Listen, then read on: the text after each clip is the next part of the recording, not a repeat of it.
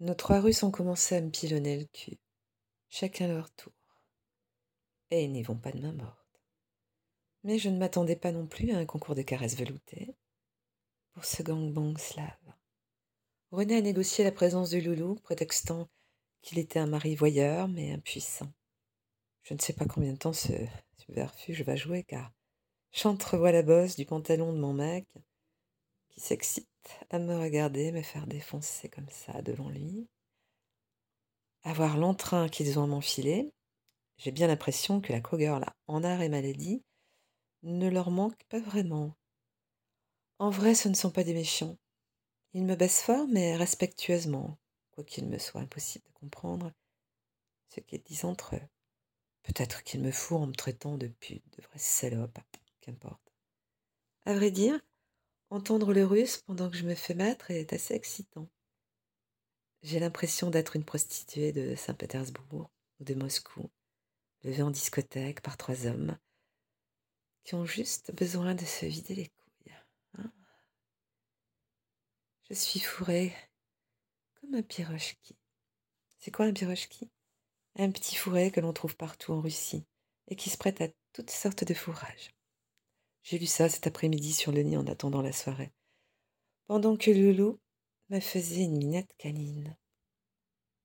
Il aime prendre le soin de ma petite chatte, quand il sait qu'elle va être très sollicitée d'ici peu. Il m'a fait jouer deux fois avec sa langue. J'ai voulu qu'il me prenne, mais il a refusé, en me répondant que je serais bien assez prise pendant cette soirée qui vient.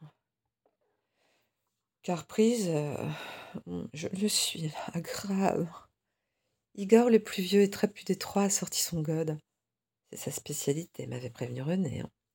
Il assiste aussi à cette rencontre franco-russe d'un genre assez spécial. Son god en latex est impressionnant. Il est long, épais et rouge, un peu translucide. Il me retourne sur le dos, passe le god sur ma chatte, mais a clairement envie aussi de m'enculer avec. Un ancien amant m'avait déjà godé le cul avec un attirail de ce calibre, tout en me baisant.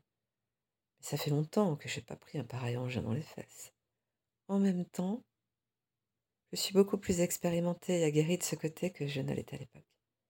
Mon petit QXS on a pris des queues depuis ce temps.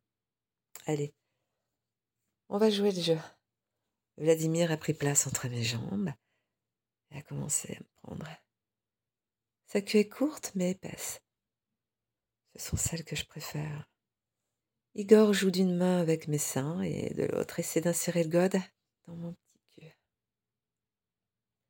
Mais je dis à René de lui dire qu'il doit d'abord bien me lécher et m'élargir à la rondelle, s'il veut aller plus loin en besogne.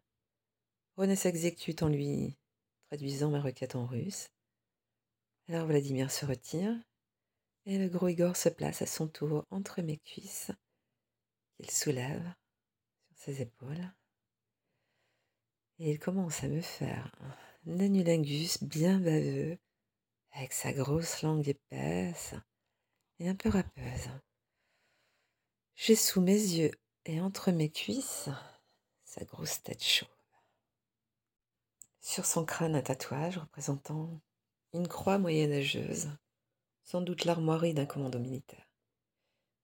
Je me dis que j'ai peut-être un putain de salopard de violeur de femmes en train de me lécher le trou du cul, mais putain, il le fait bien ce.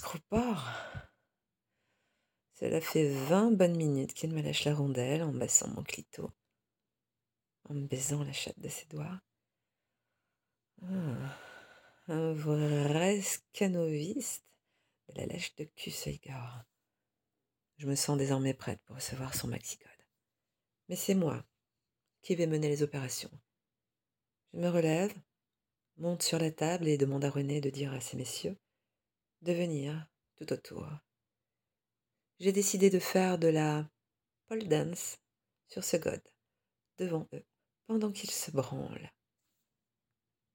Alors je m'accroupis en pointe, la fusée dans sa rampe de lancement. Attention, elle va bientôt décoller.